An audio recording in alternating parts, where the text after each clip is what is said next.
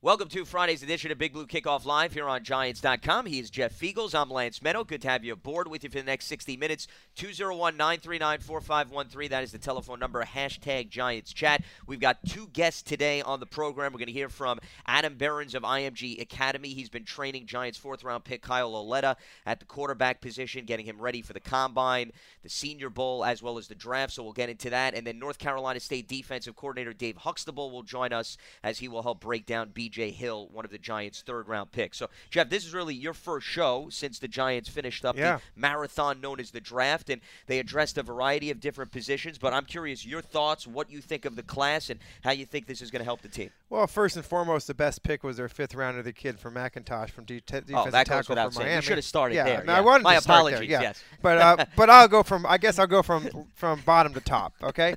But, you know, yeah, R.J. McIntosh, guy from Miami – definitely a five technique defensive end for the Giants. He's going to be play there. Saw him play a lot being in Miami last year. Tough kid. First step, really good first step. Fifth rounder, you know, one of the guys where he'll be on the team. He'll look for playing time. He's a special teams guy that first rookie year. But I thought it was a good need pick for the Giants. They need some defensive linemen. They went out and got a draft pick. Going to sign some other guys in free agency. Then you go up into the fourth round, which we're going to talk a little bit about Kyle Lauletta today. You look at this kid. I mean, I think the Giants got a steal. And from reports from other people about that this guy was something else at the Combine. Senior Bowl MVP, which was awesome. I got to watch him play in that game. Did extremely well, very smart, and look for him and Davis Webb to compete in camp for that backup position. Really, when you look to the future, two guys that a third and a fourth round of the Giants spent on quarterbacks to learn behind Eli Manning. Two smart guys, two workers, a lot of good character here. And you're going to see that in this draft, like you saw in free agency with Dave Gettleman, these are good football players and high-character dudes. So from what happened last year to what happens this year, you're seeing that the team is being built about character and good football players, and you're seeing it through the draft. B.J. Hill, another guy who can play inside. He can play outside. He's a tall guy. I talked to Coach Betcher about him. He's excited about his ability to play. He can play a three technique and some shade outside if you want him to. He's excited about him, and he is a very high character, big motor guy. There isn't anyone that has met this young man that didn't like him. He's really a nice kid, and I think I like the way he plays, comes from NC State. When you look at the four defensive linemen that were drafted from NC State this year, one of them included Chubb. Yes. Okay, so he has a little bit of a, you know, a nice in that meeting room, if you will. He came up with some guys that could play some football. And then, of course, you got Lorenzo Carter, an outside linebacker out of Georgia. This guy excites me. I think he's got a lot of potential. He's fast. He can run with tight ends. He could also chase down running backs from the opposite side of the field. You know, if you got to reverse, and he's got a lot of speed to get there. So a good pickup in there. And what we talked about this, Lance, last week, and you and I were together. You were going to see a lot of these draft picks from the third and fourth rounders that a lot of teams had these guys graded higher, okay? And it's just because of the way that the draft worked this year that there was a clump of guys in the third and fourth round. These are all very, very good picks for the Giants. And then you move up to number two. You go with Will Hernandez. I mean, an absolute beast. 327 pounds. The guy can run block. He's nasty. That's what this Giants team needs. A hog molly. That's what Dave Gettleman wants. He's going to fit in good with Nate Soldier, probably on that left side. And wow, the guy's a big dude. And he's a presence, all right. He really does. And I think that he'll fit in immediately on that offensive line. And then, of course, the number one pick in Saquon Barkley. I think this is a winner. We talked about it. The Giants could not go wrong with this pick. It's a surefire. The guy is a high-character dude. I mean, he is a playmaker. And I think that the Giants fans are going to be very happy to see him in number 26 on Sunday because he's going to make some things happen. So, overall, I'm extremely satisfied and excited about the five draft picks that the Giants got this year. I for one wanted them to trade the pick and come out with 10 draft picks, but I think that overall I'm very excited about what happened, especially with Saquon Barkley. You know, the intangibles that he brings to this team, none other than his running ability, but the guy can block. He can return kickoffs. He can catch the ball out of the backfield, which a lot of people don't know how good he actually is at catching the football. So you're gonna, you get all of that into this guy coming in, his attitude, and he's just gonna overall. And how are you going to, if we get Odell Beckham on the field with Ingram and now Saquon Barkley, this offense all of a sudden it looks pretty powerful. They just got to put it all together. Well, we'll get into more on the offensive side of the ball and some of those top picks. But, Jeff, you alluded to the mid to late rounders that the Giants selected and guys that fell to them when they had graded higher. And that brings us to Kyle Lauletta, the Giants' fourth-round pick. And to provide more insight on what Kyle is going to bring to the Giants, we're now joined by the assistant coach within the IMG Academy football program. He's worked with a number of NFL quarterbacks. He's helped train Giants' fourth-round pick Kyle Lauletta for the pre-draft process, and that is Adam Behrens. Adam, you got Lance Meadow, Jeff Feagles with you here on Giants.com. Big Blue Kickoff Live. Appreciate the time. How's everything? Hi, Adam. Doing well. Hello. Thanks for having me. Actually, just got off the field with our academy team. Very nice. Well, we know you've been very busy, not just training Kyle Lauletta, working with a variety of different players. Just to provide some background information, Adam, for the listeners and the viewers, how did you get connected with Kyle, and how long have you been working with him? I actually started working with Kyle just this year. As we gear up, getting ready for the combine prep, Rob Henry, who works here, actually connected me with him, and I had a good conversation with Kyle. I know he's looking at a couple different guys, so I just explained kind of how I go through the process and the way I like to get guys ready for it. Rob had some insight on that as well. And then Rob, as he connected the dots, Kyle's agent actually worked with Josh Dobbs as well, who had trained down here last year. So Mike kind of had some insight again on how I go about it and go through the process. So once Kyle had picked Mike to work with him, he was able to kind of circle back and get with Josh and kind of go through it. What when we talk about training, I know you obviously have the combine training, and we kind of understand what guys are training is all about for that. What type of training would someone like Kyle come through the academy and work on? Is it footwork? Is it accuracy? Tell us a little bit about that. Yeah, so it's really all-encompassing to me. When you're building the quarterback, it starts from the ground up. So the first thing we talked about was really his base and the space between his feet, really. When you're looking at playing the quarterback position, there's a lot of different drops you're going to take, but at the end of the day, unless you're off the platform, you need to set your feet consistently. So kind of worked on finding that spot for him and then kind of get more of his weight on his back leg so he could really load up, put a little bit more on the football, and then kind of work your way up through there. And to me, a lot of that, a lot of guys want to talk about the upper body and mechanics and this, that, and the other up there, but really, to me, everybody's going to have a little bit different stroke. If you can get their feet lined up and be consistent with that, then I think that accuracy begins to be a byproduct of that because your body's always in the same position. Adam, once you started working with Kyle, what were your first impressions of him, and how far along has he come in the few months that you've been working with him? My first impression was his intelligence. So when I first get guys down here, I kind of like to sit down and just kind of find some common ground. I don't want to jump right in the pool and do a cannonball. So just sat down, kind of found out his background. Very intelligent guy. He's been in pro-style systems. As you get his backstory, he's had 4 different offensive coordinators now. As he goes through that, and he's in the heat of the moment in college, that can be very frustrating. You got a new system every year. But in the end, you can see how that ends up being a real blessing for him, especially with 2 of those systems. He was with great coaches all the way through. 2 of those guys happen to be pro-style guys. So I was really impressed just right off the jump with how intelligent he was and how much he already understood the game, especially for the level that he was getting ready to play it at.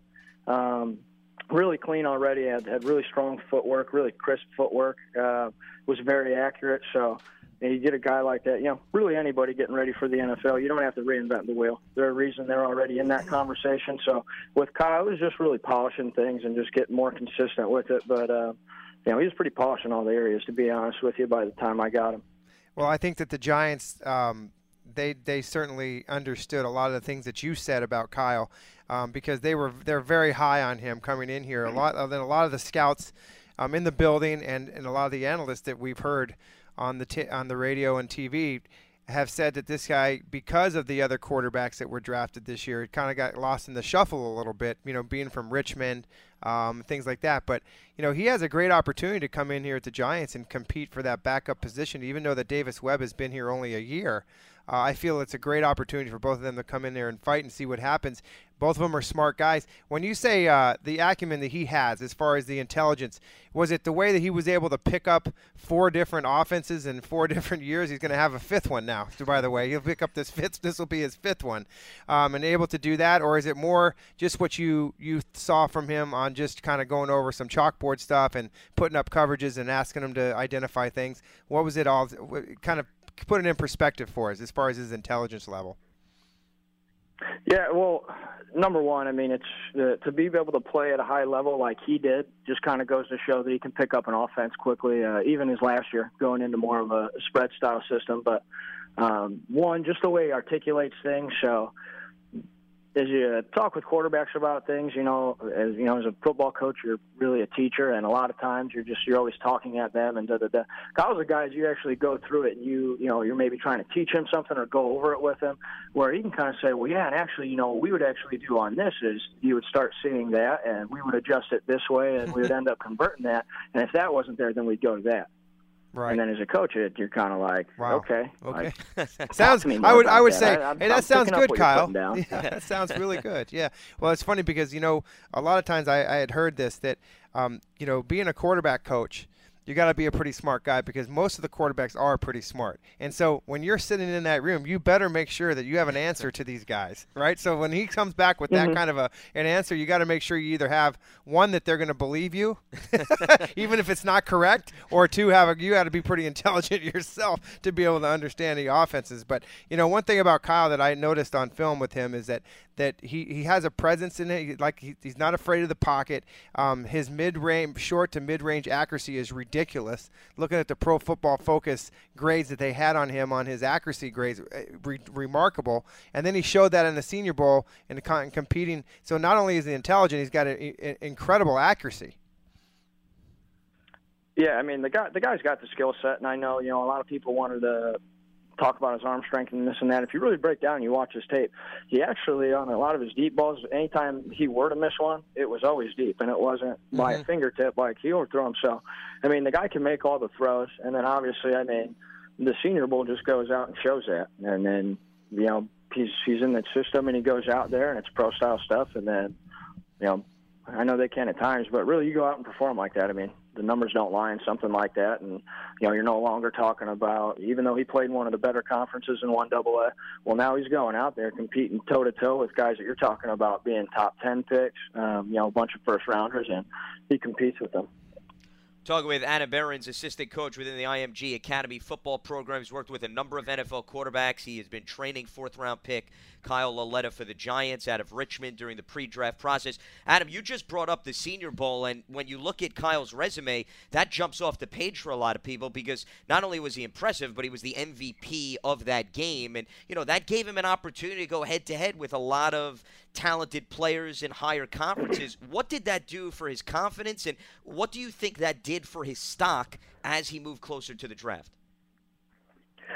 Well, I think no question it kind of put him on a lot more people's radars. I think, one, going to the Senior Bowl is going to put you on some radars. Not everybody is fortunate enough to get to go to that every year. And then competing at that and doing well and getting the MVP, I think you're going to have a lot of people like, oh, okay, let me circle back and dive a little bit more into this kid. To be honest with you, though, I don't think Kyle would tell you that he was one bit surprised. He's always a guy that, you always want to, you go over the interview stuff with these guys as well and kind of want to talk to them, hey, if you get asked this, like, this is kind of the right answer you want to give these guys. But you mock it first to just kind of see really where their head's at. Kyle's the kind of guy where you go, hey, man, so who's the best quarterback in the draft? And usually, some guys in the past, they'd be like, well, you got so-and-so, and really, so-and-so, and Kyle goes, I am. Next question. So when he goes out there and he competes in that game and does what he did, I don't know. He didn't come back with his eyebrows raised like, oh, man, I didn't see that coming. How about that? I really lucked into something there. That's what he expects, and I know he expects to go in there and compete, and I know he expects to be starting for the Giants sooner rather than later, and I know he expects to win a Super Bowl up in New York.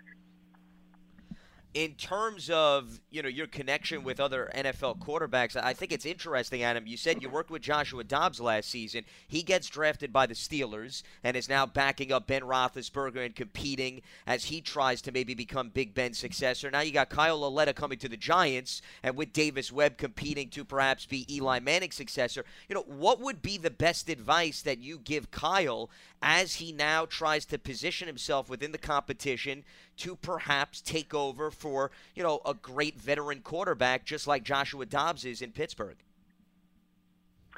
You know, really just to control what you can control. I mean, as long as you do what you can every day, and I know it sounds cliche to be the best version of yourself, that's really what you can do. You know, you can keep yourself up all night wondering, you know, when am I going to get my shot, this, that, and the other. I mean, all he can do every day is prepare as if, like, they're, you know, today they're going to say, hey, you know what, you're the guy today, or next year you're the guy, or 3 years you're the guy. But you have to attack every day as if that's going to be your opportunity, and that's when you're going to have success, when you've prepared, and then all of a sudden that opportunity meets that, and that's when you're going to get it. And Kyle understands that. I mean, you talk about somebody that's overcame adversity. I mean, the kid, he goes – doesn't get a lot of attention. He feels like he should be. He's, you know, I went back and I even watched this huddle from high school. I mean, I was kind of surprised that he didn't get a little bit more attention than he did. But, you know, the guy goes to Richmond.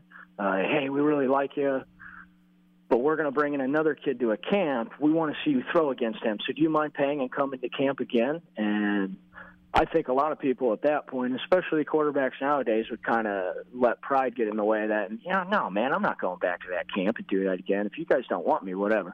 Kyle said, yeah, let me know the time and date, and I'll be there. Goes in there, throws with the guy, ends up getting a scholarship, and the rest is history. So, I mean, I even told him afterwards, I was like, I'm excited to see you keep proving people wrong, man. And he's not going to quit until he gets where he wants to go, and I'm excited to watch him do it.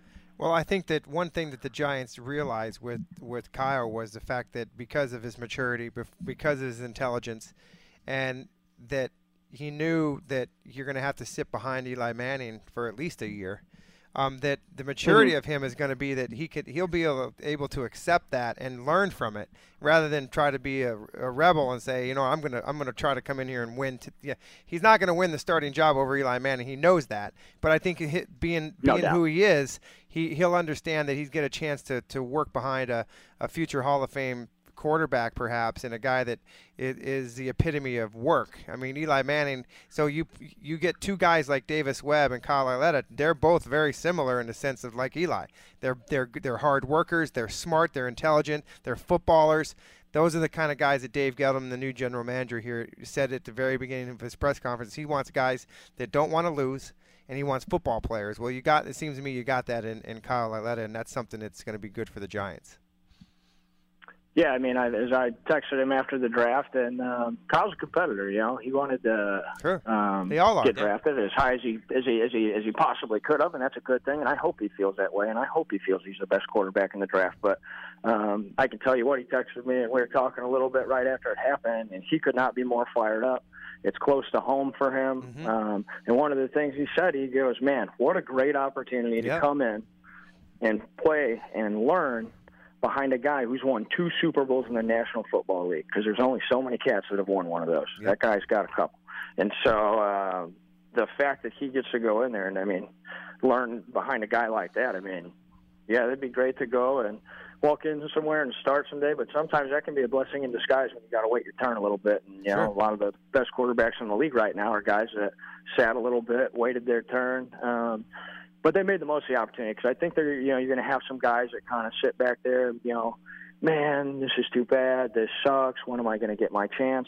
And I think there are other guys, like we had talked about previously, that look at it as more an opportunity. It's like, you know what, I'm going to be able to learn so much today, even though I might not be the starter, but there's so much valuable information and intake that I can take out of this situation. And, I mean, I can 100% tell you Kyle's going to be one of those guys, and he's the kind of guy that, you know, if I was a starting quarterback in the National Football League and there's a guy to be right behind me that's going to help me prepare, help be an extra set of eyes for me, help me study the game, that would 100% be the guy that I would like to have in my corner doing that. And there's a lot of quarterbacks, as you noted, that sat behind other established quarterbacks who have all of a sudden emerged. Aaron Rodgers comes to mind, Kirk Cousins, who I know you worked with as well, Adam, as we're talking with Adam Behrens, assistant coach within the IMG Academy football programs, worked with a number of NFL quarterbacks. He helped train Kyle Lauletta, the Giants' fourth-round pick, through the pre-draft process. Last one for me, Adam. You brought up, you went back and looked at how he commanded the huddle in high school, and that to me is always an interesting aspect of a quarterback and an important part of playing the position. When you get in there, can you sell the team on the play? Can you get everybody lined up? You know, what have you taken away from observing his ability, whether it be at the Senior Bowl, whether it be through training, in terms of getting in the huddle and helping run and orchestrate an offense? Yeah, I mean, I watch them do it here down here every day. You know, we go routes on air, or, you know, I would like to kind of pop in on them throughout the day, whether it be in the weight room or whatever it is. And the way he, you know, he encourages people. He gets along very well with people. He talks to people the right way. And he's always working hard, which is a huge part of that too. But he's out there running things for us. So, you know, maybe a guy ran a bad route, or maybe he threw a bad ball and missed it. I mean, he's a guy that immediately, you know, hey, come back, and make sure that he does it the right way and he gets it fixed. Always breaking those guys down at the end. Yeah, the kid's just a leader, and it's something that it was cool to watch him do that in all the different aspects down here, because you get a lot of, you know, when you decide to play quarterback and you want to be a quarterback, it's not a two-hour decision a day. It's more of a lifestyle. So, like, you're choosing that, you know, I'm always going to have high character. I'm always going to be a leader when I'm in that situation. And it was fun to pop in throughout the day, and it's one of those little intangible things you can kind of notice in how he carries himself, and that you see him, whether he knows I'm there or not, consistently and constantly always doing the right things, and always, like I said, encouraging people, organizing people, making sure that things are being done the right way. And to win championships in football, anytime I've been around good football teams or played on good football teams, it wasn't always the most talented teams. It was the ones that just did all the little things the correct way. Well, some great insight. We're certainly looking forward to watching Kyle develop here with the Giants. Adam Behrens, assistant coach within the IMG Academy football program, who has been training Kyle Lauletta over the last few months, kind enough to give us a few minutes. Adam, greatly appreciate the time and the insight. Adam, thanks so much. Good luck this year. Yeah, thanks, guys. You're welcome. Absolutely. You got it. Adam Behrens once again weighing in here on Big Blue Kickoff Live, and had an opportunity to be up close and personal with Kyle over the last few months. And, you know, based on some of the things that he's observed, commanding the huddle, how he conducts himself, and confidence, yeah, I think are some of the things that jumps out here. Well, and I think that that's what the Giants loved about this guy. And I think they were very excited when he dropped, when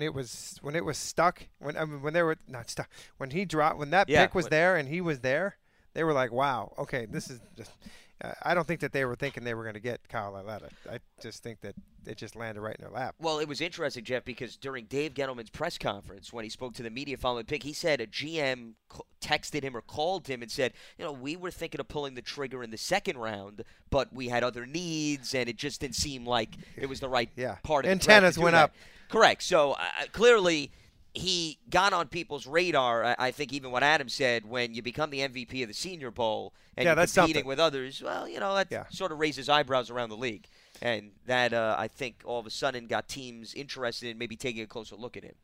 And I think that you're going to be able to watch both of these guys, Webb and Lauletta, that just compete. And that's, you know, and again, Eli is a competitor too. Don't get me wrong. He likes to compete with people, you know. And a lot of people say, "Well, what does Eli have to compete?" He competes against himself more than anything. But you know that's what makes Eli so good, is that he's always trying to get better.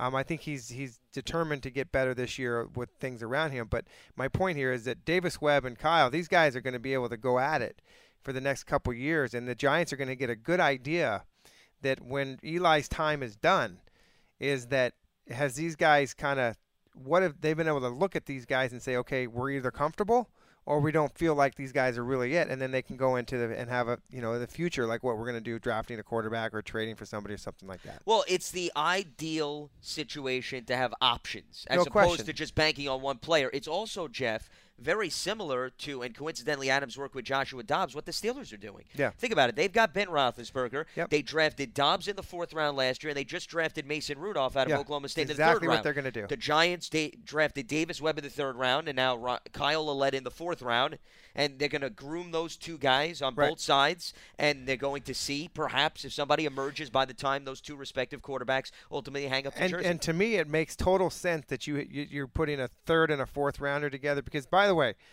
and it's not fair because, but it happens. Your draft number is like a number that sticks with you forever in the NFL. If you're an undrafted guy, everybody sees you as still an undrafted guy. If you're a first-rounder, they always see you as a first-rounder. Even though you were a bust, they were like, okay, you're a first-rounder. So my point is that I would rather have a 3rd and a 4th-rounder competing constantly than having a 3rd-rounder compete with an undrafted free agent. That there are people who are kind of like, well, he's undrafted. So this, to me, gives a little more substance to the idea that these guys can compete. Same thing in Pittsburgh. You got Rudolph and you got this other guy. They're going to be able to Dobbs. That's a good competition because they're more on equal. They're more on equal ground. Exactly. Yeah. Those situations make sense, and I think that's a lot why they did it. They're a lot smarter than you and I are. Yes, I think. Well, maybe me, maybe not you. Well, I don't know if I'd put myself so high on the pedestal, Jeff. Yeah, very kind of you, but it does sound like that's kind of what they want to do. Yeah, I agree with you, and that's why I think. You know, when everybody still is debating Barkley versus a quarterback at number 2, I get that, and there's rationale on both sides. But the bottom line is the Giants still have options. And based on what Dave Gettleman indicated, Jeff, Eli Manning is the quarterback right now. There was no indication that they feel that he only has 1 year left. There's also no indication that they're guaranteeing you that he has 4 to 5 years left. Right. But they're content right now, based on what they observed on film and the shape he's in, that for the immediate future – they feel as if the quarterback position is in good hands with Eli Manning, which means that they're operating under the assumption they've got some time to develop these young prospects, groom them, move them along, and then by the time Eli decides to hang it up, maybe they will have had 2-3 years in an ideal circumstance to see what Webb, to see what Lauletta have to offer. And then, to your point, Jeff, they can either head in another direction with the draft, they can maybe make a trade, they could pursue a free agent, or one of these guys proves to them we're ready for him to take over. And it's a tough situation in this sense. History tells you that they're not going to get a chance to play, and that's the only problem with this scenario. And it goes back to when you look at how, you know, like last year. Okay, it would have been a perfect chance to put Davis Webb in for that game or even some of the games towards the end of the season. Yeah. Okay, but Davis Webb wasn't ready to play. I mean, obviously Geno Smith was, okay, and, you know, things like that. But and so you're going to have to make a decision on what they're doing in practice in preseason games if Eli continues to play and then they try to make a move. It kind of just goes back with the thinking like this year. Okay, so Davis Webb was drafted in 3rd. We know nothing about Davis Webb. We don't know anything more about Davis Webb than we know about Kyle Lauletta, as far as them, they've only played in college. And they both have to learn a new offense this year. So anything that Davis did last year, certainly from a knowledge perspective, it helps him, Jeff. But it doesn't put him 10 times ahead of Lauletta in terms of knowledge of the offense. A little comfortability being around the facility, knowing the team. Exactly. That kind of thing. But the fact of the matter is they're pretty much even when they're at. So that's why I think it's always interesting to look around the league. And I think you brought up a very interesting point that you're right. Your decision may very well, in an ideal circumstance, because you never want to see your starter get hurt, be based on practice and be based on preseason games. And evaluation. Correct. Yeah. But let's face it, the Chargers and the Steelers, and I like to use them as comparisons because Phillip Rivers and Ben Roethlisberger were in the same draft class, Jeff. Phillip Rivers has now the most consecutive starts. Sure. Because of Eli's streak coming to an end. Yeah. So the Chargers haven't had the luxury of putting anyone else out there to determine who they want to perhaps succeed him. Sure. And then, with the exception of Ben Roethlisberger missing a few games here, they've tested the waters with Landry Jones, but they haven't seen Dobbs, and Mason Rudolph was just drafted. So all of these teams are really on equal footing that it's got to be something we see in practice. It has to be something in the film room, has to be something in preseason. And they should be able to see some of that because they're around a lot. Yeah. Like a guy coming in from college like Davis Webb last year, they didn't know him from Adam until he got here. They know a little bit more about him but most of these coaches were not in the building. In fact, almost all of them were not in the building last year. Okay, so they'll be able to learn a lot about how they prepare, how they come to meetings, how they study, what they do in practice, those kinds of things. That will mean a lot when it comes to decision-making. Speaking of quarterbacks, I just saw the numbers that Matt Ryan got. Yes, pretty big numbers, right? Yeah, I would say so. Yeah, $93 million guaranteed, they're saying here. Well, the report yesterday was about 100 guaranteed. I'm sorry, so $94.5 million fully guaranteed. Okay, so now they have more of an exact amount. I didn't see that. Yeah, yeah, $94 million. And now, you know, thanks to Kirk Cousins, the quarterbacks all are thanking him for getting that guaranteed contract. Yes. Because there was a time – when we all thought that there would never, ever be a guaranteed contract in the National Football League. Well, it's happening now. The trend is up. High numbers. I mean, really high. I mean, they have some injury, you know, guarantee stuff that protects the team. But, yeah, so the next guy on it is going to be – you got to think Aaron Rodgers is going to be a million-dollar man, you know. Yes. Oh, a $100 million man. He's going to be the $100 million man. I'm dating myself when I just said the man. For all those that are – I'm 52, so anybody older than me would know that there was once a show – with John Majors. That was too. I thought you were making a wrestling reference. Was it the $1 Million Man? $1 Million Man, yeah. Yeah, no, you were right about that. I thought you were going the wrestling route too. So. Bionic Man. Yes.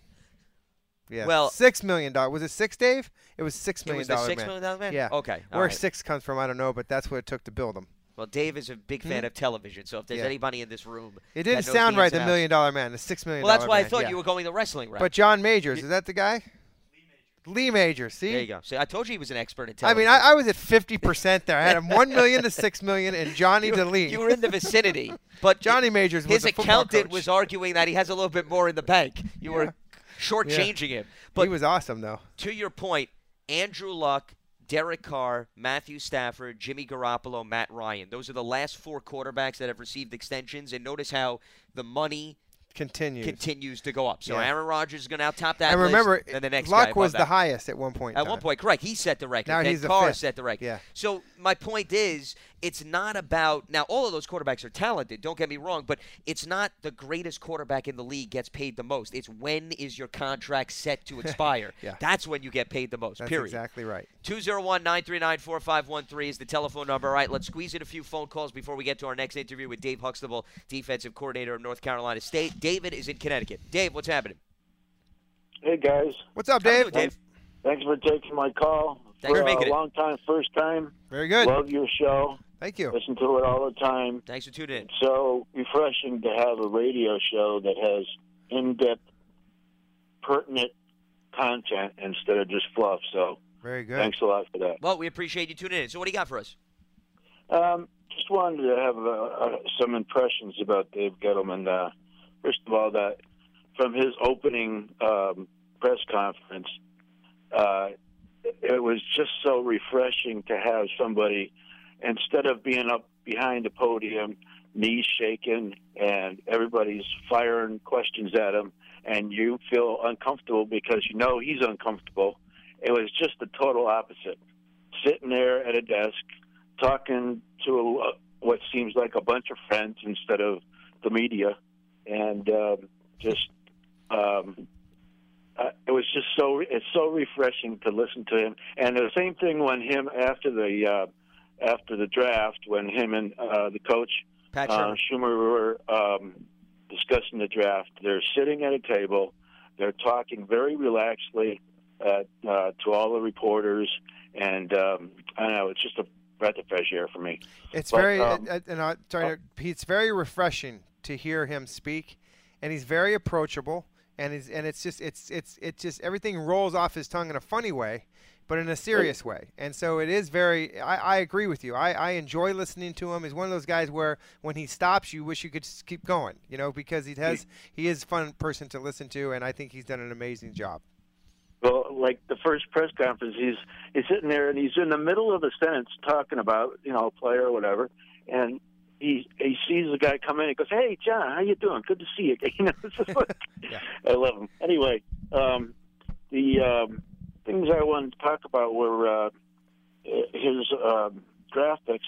It was so interesting to me that the first time in forever, Giants picks, every time they came around, I'm screaming this guy's name, and bam, within 30 seconds, he's got the player. Like the first three were exactly what I was hoping. I got to admit, further on down, I didn't know the guys as well, and then Kyle Lauletta was a wow for me, but still made tons of sense. It's just, you know, with Shermer being the quarterback whisperer, Lauletta sounds like a great pick that they can develop. He's going to have time over a couple of years to soak up everything that Shermer can, you know, give him. And I loved Davis Webb because of his work ethic is incredible. I mean, just a guy that you can tell lives, breathes football. Mm-hmm. Yep. Yeah. And you know, it's like once you get past the measurables where the guy, you know, the guy can make all the throws, you know, he has the intelligence to process quickly and make decisions during the play. Then the biggest, in my mind, the biggest important thing is his desire, his motivation. And you cannot question Davis Webb's motivation at all. Plus, like when he was in college, I think the senior year, he went to a whole new different system, learned a whole new different system, and played at a really high level. So he's proven that he can learn new systems quickly, and he's going to have to do it again. And well, and so has Kyle Lauletta, because he's been with four different offensive coordinators. So I would say they're both motivated and they're both knowledgeable because, to your point, Davis Webb started Texas Tech, ends up at Cal, and Kyle Lauletta was at the same school, but coordinators changed left and right. So I think both of them have those similarities. Well, that's and that's a biggie because you got to be able to be intelligent enough to process that into your brain. Absolutely. And, Dave, listen, we appreciate the phone call. Thanks so much for weighing in. Good to hear from you. Want to try to squeeze in another call or two. We got Shakes in Baltimore. Shakes, what's happening? What's going on, fellas? Hi, Shakes. Not much, Shakes. What's happening? All right. I'm going to try to make this quick because I got a few things. All right, so the Webb and Lauletta thing. Now, it's great because both of these guys, not only do they learn under Eli and get the professionalism from him, but we get 2 seasons to evaluate them and groom them with this coaching staff. So to me, it's just like one of these guys, whoever is impressive more to this coaching staff, should stick out and get the job when Eli finally does pack it up. So I think it's nothing but a beautiful thing. I have 2 questions for you, and then I just wanted to go off on just one thing. But the first question is, what is the position that y'all still feel y'all are worried about on the roster? Because to me, I'm not worried about any of them. I see no holes because even the positions that you have question marks at, there's like 3, 4, 5 guys that's going to be competing for those spots. So to me, there is no hole. So I want to know what position that y'all still worried about on the roster.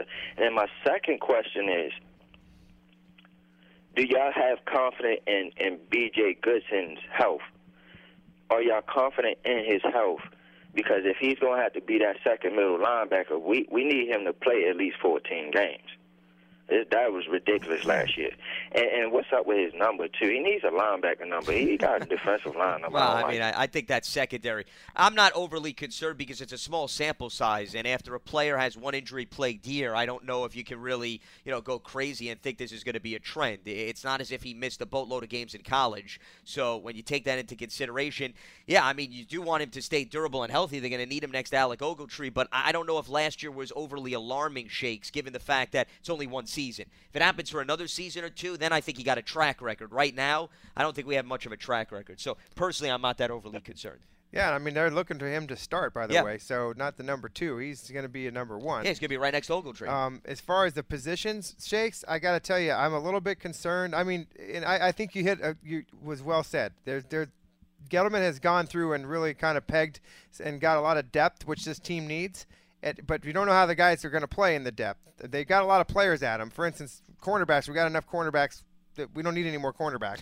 That was what they needed. And but to me, I think we need a little bit more depth at receiver. Okay, I still think that there's not a whole lot of things behind after you get Roger Lewis and down. And then I also think safety is one that I wish. You know, I think that I like the guys that are there, but I think that that's probably – and the third one would be still offensive line. I mean, I still think offensive line is still there. It's definitely a need, and we'll see what happens with some of the free agents and stuff that stick through and get into training camp. But those three areas, to me, are still the ones. And, Shakes, listen, I know you wanted to add another thing, but we got to let you go because we got to get to another interview. So hopefully we'll get to it on a future show. I would thanks agree for calling in, Shakes. Yeah, absolutely. Appreciate the phone call. I think there's numbers, volume on the depth chart, but there's still some question marks at corner, even though they did bring in 7 defensive backs as well as safety, because there's going to be circumstances where you need that strong guy in the slot, and that's going to be something interesting to monitor throughout the course of the competition entering training camp. All right, well, we pre-recorded an interview with North Carolina State defensive coordinator Dave Huxtable between John Schmeelk and I. So we're going to toss that. We're going to get to that right now. But, Jeff, we want to sign off. And see you later. Yes, that's it. Short, sweet, and to the point. Jeff's got nothing else to add. It's just like that. All I can add is to have a great weekend, everybody. Yes. And we'll see you all next week, and for me at least. But hang in there because we got a great interview talking a little bit of defensive line coming up. Enjoy the rest of the weekend. Without further ado, North Carolina State defensive coordinator Dave Huxtable. Enjoy. The Giants had 2 third-round picks in the 2018 NFL Draft, one of which was B.J. Hill, North Carolina State defensive tackle. And to break down B.J.'s play and what he'll bring to the Giants, we're now joined by North Carolina State defensive coordinator Dave Huxtable.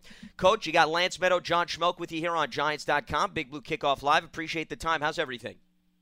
Everything's great. I appreciate you all having me on the show. And right now I'm down in Florida, driving on Interstate 4 between Orlando and Daytona Beach, trying to find me another B.J. Hill. Gotta love recruiting season, right, Coach? Absolutely.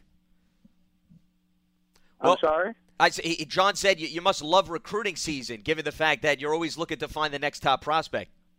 Well, you know what? Recruiting is so important in our game, and this is an important time of the year for us to be able to get out and evaluate these high school players in the month of May, and it's a lot of fun down here in Florida. They have spring practice, so you get a chance to get out there and get a live evaluation, and that's so important. Coach, how about this? When you guys recruited B.J. Hill, what was it that you loved about him that made you guys want to bring him into your program?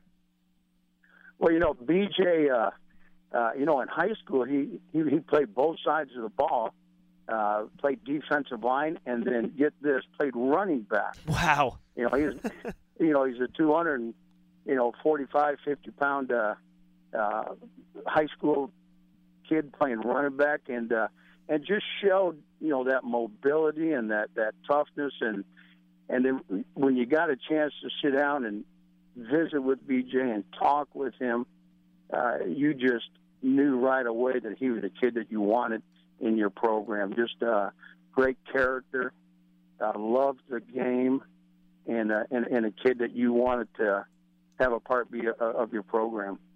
You had him for 4 years. When he came in as a freshman, he started 5 of the last 6, and really since his sophomore campaign has been a mainstay on that defensive line. Coach, how much have you seen in terms of his development as he made the transition from high school to college on the defensive line? Well, you know what? B.J.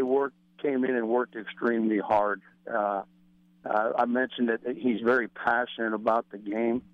And he was very fortunate. He's had 2 defensive line coaches in his career at North Carolina State, Ryan Nielsen, who's now with the New Orleans Saints, and Kevin Patrick, who is a great player at Miami University. And so B.J.'s had 2 guys that have really taught him the game of football and the tools of the trade of playing defensive line. But B.J., put in that overtime. He's got that work ethic, and every day, whether it's in the film room, whether in the weight room, in our indoor facility on a Saturday morning, you just saw that work ethic and that want to, and he just continued to develop. Our strength coaches, Thunder Dan and his staff, did a great job with B.J., and you just saw the kid just developing, getting bigger, getting stronger, getting more explosive, and turned into a really great player for us. You know, Coach, B.J. Hill not only had great coaches, he also had some great teammates on that defensive line. You guys must be very proud. 4 defensive linemen, of course, Bradley Chubb, Kentavia Street, Justin Jones, and B.J. Hill, all getting drafted from your program. How much did those 4 guys push each other? And having 4 great guys in that one group make each other better over the course of their careers there? Well, you know what? I have never, and I've been doing this a long time, and I've never seen a group of guys so close as those guys you just mentioned. They were always with each other. I mean, they were brothers, even though they didn't share the same blood. They had a love for each other that was unmatched, and but they were very, very competitive. Very competitive. Whether they were working against each other, or in an individual drill. We were in an inside run. We were in a team period. They were all, deep down inside, you knew that they were competing with each other. And what made each one of them special is they wanted to be the best. And they worked hard to earn the opportunity that they have today. But they were a fun group to be around, and certainly going to be missed. Talking with Dave Huxtable, North Carolina State defensive coordinator who coached B.J. Hill, one of the Giants' third-round picks. On that topic of having 4 talented defensive linemen to work with, how much did B.J. open things up for the rest of the players, and guys like Bradley Chubb open up opportunities for B.J. Hill on the line? Well, football is played from inside out, and you got to be strong up the middle. And B.J., was our man in the middle, and he created double teams. He just because he was such a good player, he demanded attention. All of those guys did, and I think because of the ability of each one of them, that they created opportunities for each other. Coach, I watch about 4 or 5 games of B.J. on tape after the Giants picked him. It looked like you guys mostly had him kind of play that one shade off the center. I saw him at the 3 technique a little bit. With the Giants, they run technically a 3-4 under James Betcher, though he's very multiple. His scheme is one gap, though, guys trying to get up the field. How do you think B.J. will make that transition for what you did at NC State to what the Giants will ask him to do in the NFL? Well, I think it'll be an easy transition for B.J.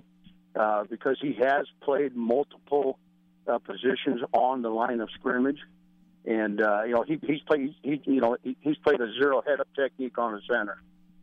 He's played a one technique shade on the center. He's played an inside shade on a guard. He's played a 3 technique on a guard. So he's played all those different alignments across the line of scrimmage. And I think it'll be an easy transition for him at your place, regardless of where they put him. Coach, when you look at his stats, 9 sacks over the course of 4 seasons, and the Giants are hoping to rotate defensive linemen so they keep opportunities fresh to get to the quarterback. How much potential does B.J. have in terms of maybe upping those sack numbers and consistently providing a presence in the pass rush? I think that he's only going to get better at the next level because it's going to be all football for him, and I know he's going to continue to learn from the coaching. He's going to continue to learn from the veterans, and he's just going to continue to grow and get better, and I really do believe that B.J., who was a great run stopper for us, is just going to get better and better as a pass rusher, and will provide some big plays for y'all in the pass game. Coach, you talked about his football character, his hard work, his work in the weight room. One thing Dave Gettleman's trying to do here is establish a new culture, and he's trying to bring in the right type of people, both on and off the field. So one thing we can't see from watching him on tape is the type of person he is and interacting with him off the field. What does B.J. Hill bring to the locker room in terms of trying to establish a culture? He's the best. He is. I mean that very seriously. He's the best. B.J. he's smart. He got a great football IQ. He works at the game. He's tough. There's not a tougher kid that I've been around. He's durable. I think one of BJ's best abilities is his durability. He was never on an injured list. He never missed a rep of practice. He's just a tough, durable player. All right, and he's going to be a great teammate. He's going to be a great guy to have in that locker room. He's going to earn his respect. He's just a great character kid. And I say these things to you, and I know us coaches talk, all these things, and you got to be able to read through it all and find out for yourself. But what I'm telling you is, he is the best. He's the best I've been around. Wow. He's very serious about the game, but he's got another side that he's just fun to be around. And I'm just so proud of BJ, and I'm thankful to him for what he did for our program, what he did for our defense, and I just wish him all the best. And you guys got a very special guy in BJ Hill, not just a football player, but a person as well. Well, it's interesting you brought up his durability, Coach, because he started 41 consecutive games to end his career. So I think that says it all. And, you mentioned his development. He was there for 4 years, and we see a lot of these top defensive linemen, sometimes they elect to leave after their junior year to make the jump to the NFL. How beneficial is it for him that he did ultimately spend 4 years under your watch, your coaching staff's watch, to now help him move into the NFL from a character standpoint as well as from a football standpoint? Well, I think from a football standpoint, it just helped him to continue to grow and mature and to continue to develop the skills and the fundamentals and the technique of the game that have allowed him to have this opportunity. BJ is a very mature guy. He was probably ready from a maturity standpoint a year ago. But he's a very mature guy, and BJ's a man's man.